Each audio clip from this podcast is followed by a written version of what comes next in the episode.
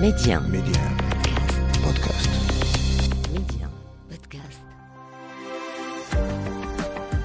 Lorsqu'on devient parent, on se dit que puisque c'est le cours normal de la vie, alors tout se fera naturellement. Ce bébé va venir au monde, va évoluer, grandir pour devenir lui-même adulte. In fine, c'est bien ce qui se passe.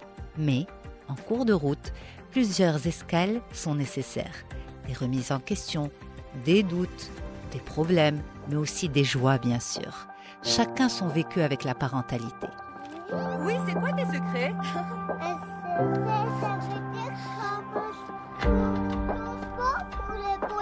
Bah, je sais pas, il y a une différence. C'est comme si je te disais, il y a des choses que tu racontes à une amie à toi et pas à notre amie. Je suis Yasmine Karawani et je vous propose ce podcast, Histoire de parents. À défaut d'avoir un mode d'emploi généralisé pour tout le monde, eh bien je pense que le partage d'expériences entre nous, parents, pourrait être très utile. Chacun son vécu, chacun son histoire, chacun son expérience avec la parentalité. Kenza, bonjour, marhaba bik. Bonjour Yasmine, merci. Shkhbar Leïla, comment elle va? Ça va, elle va très bien, je te remercie. Leïla a aujourd'hui 5 ans, donc euh, ça fait 5 ans que tu as découvert euh, les joies de la parentalité. Euh, Oui. Alors, on- va les découvrir avec toi, chouïa chouïa. D'abord, Mhm. est-ce que c'est à ça que tu t'attendais avant son arrivée?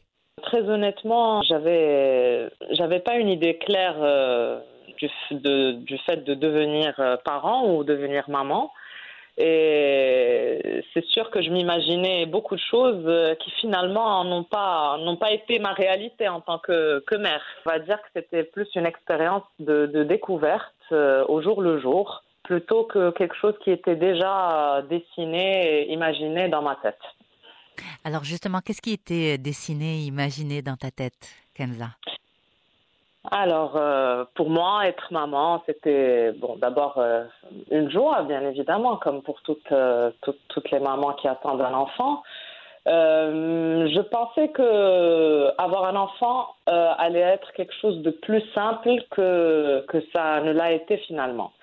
Alors, on, on s'est toujours imaginé un peu, voilà, une maman, une jeune maman s'occuper de son enfant, l'allaitement, tout d'abord l'accouchement, puis l'allaitement, etc. Et on a cette image peut-être qu'on voit dans les magazines, euh, à la télévision, etc. Donc, euh, on n'est pas forcément très conscient de ce que ça représente euh, dans la vraie vie.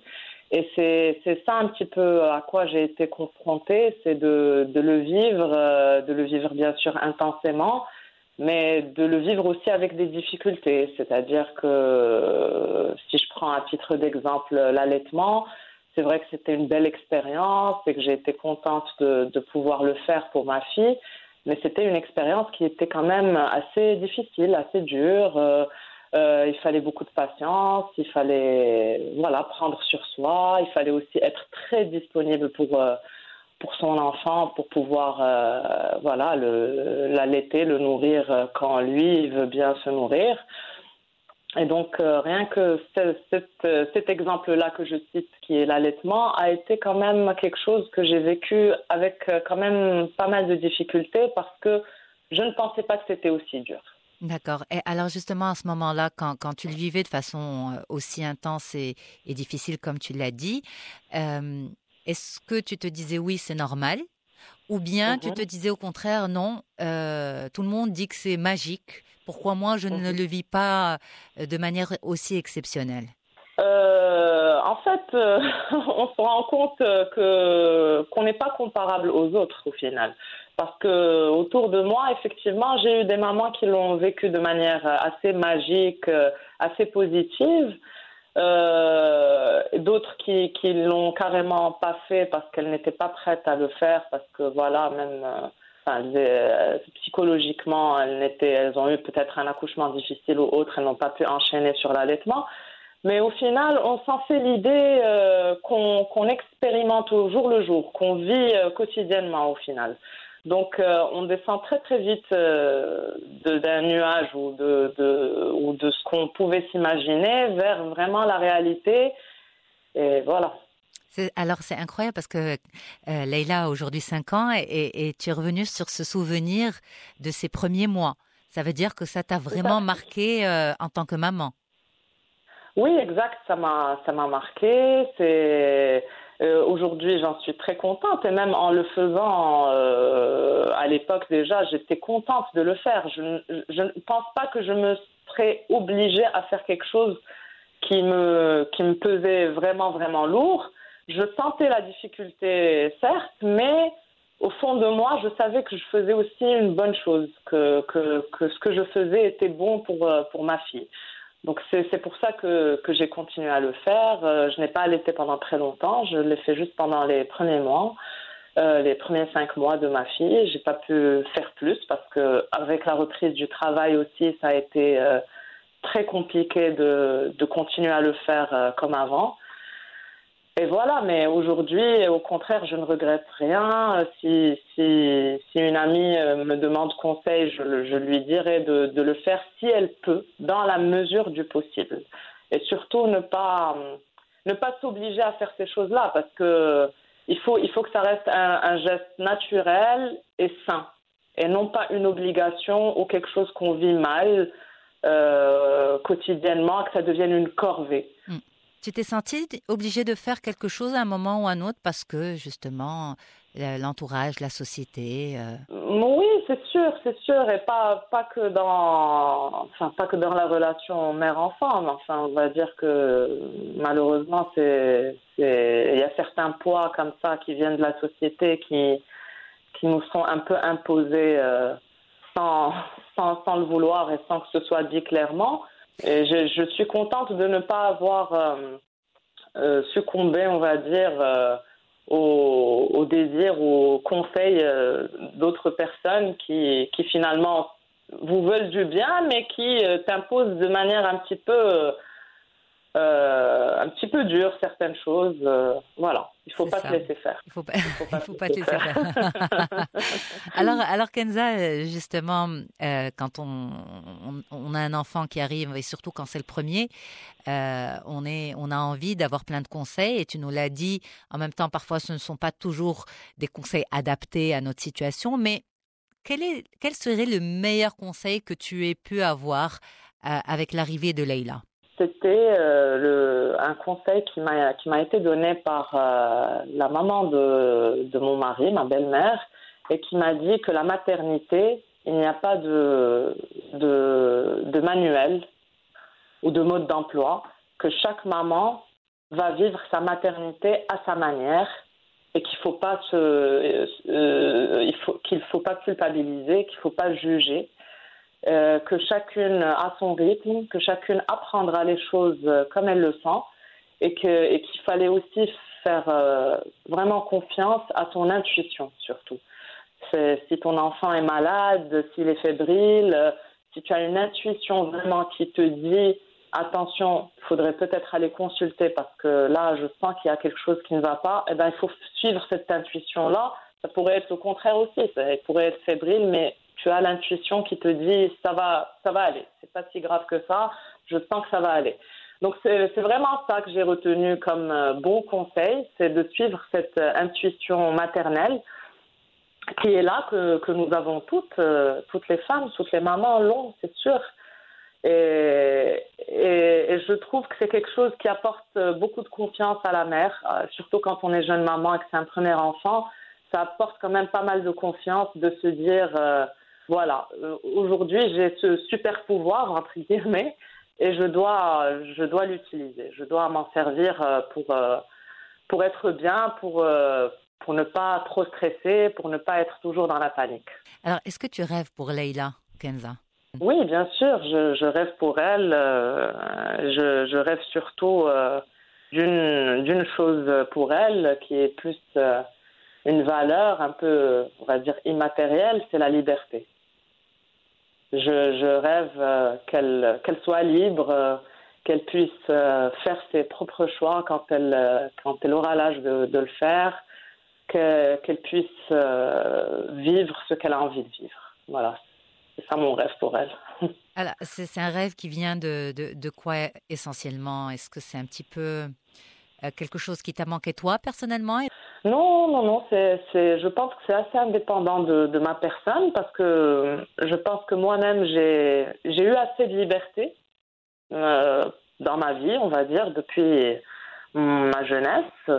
Et c'est quelque chose qui m'a quand même beaucoup servi.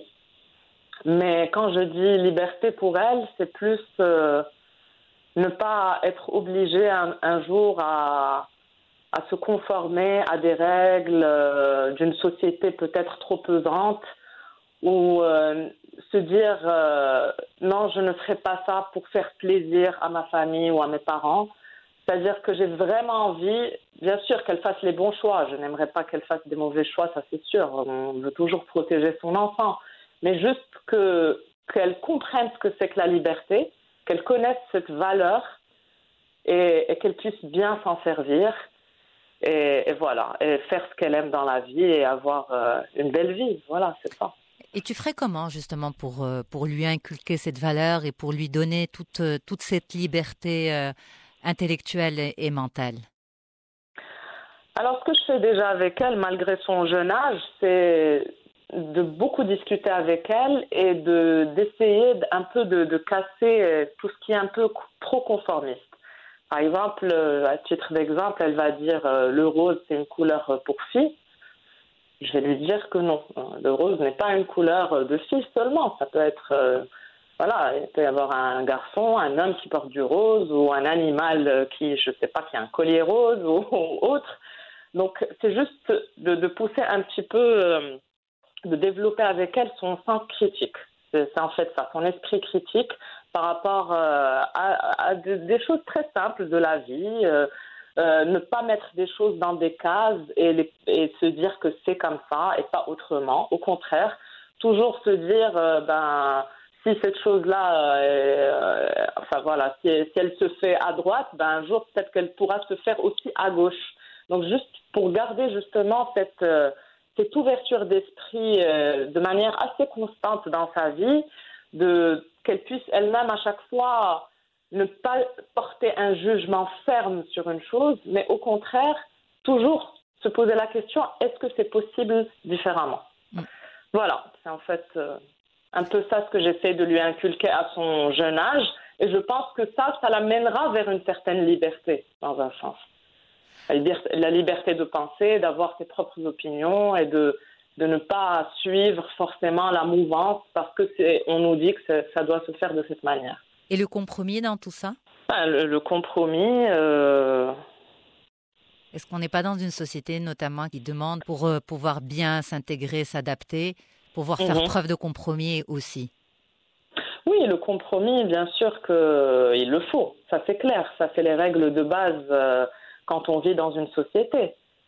C'est sûr que je, je, ne suis pas en train de, de, de te dire, Yasmine, que je, que je pousse ma fille à à être retranché de la société ou à devenir euh, une personne rebelle qui, euh, qui, qui remet en question tout ce qu'on lui dit ou tout ce qu'on lui dicte. Absolument pas. Mm. Euh, elle est scolarisée, elle va à l'école, elle a intérêt aussi à suivre les règles qu'on impose à la maison parce que voilà, c'est dans ça aussi qu'elle va vivre plus tard dans la société où elle vivra, où elle, où elle évoluera. Euh, certes, mais ce que j'essaye de faire, c'est que elle n'en soit jamais prisonnière, en fait. C'est vraiment ça. C'est qu'elle puisse connaître les règles, les suivre, certes, parce qu'il y a des codes euh, sociaux qu'il faut suivre pour être intégré dans une société. On ne peut pas faire autrement, mais ne pas, euh, ne pas devenir esclave d'une société ou prisonnier d'un, système, en fait. C'est ce que j'essaie de, de lui expliquer. Voilà.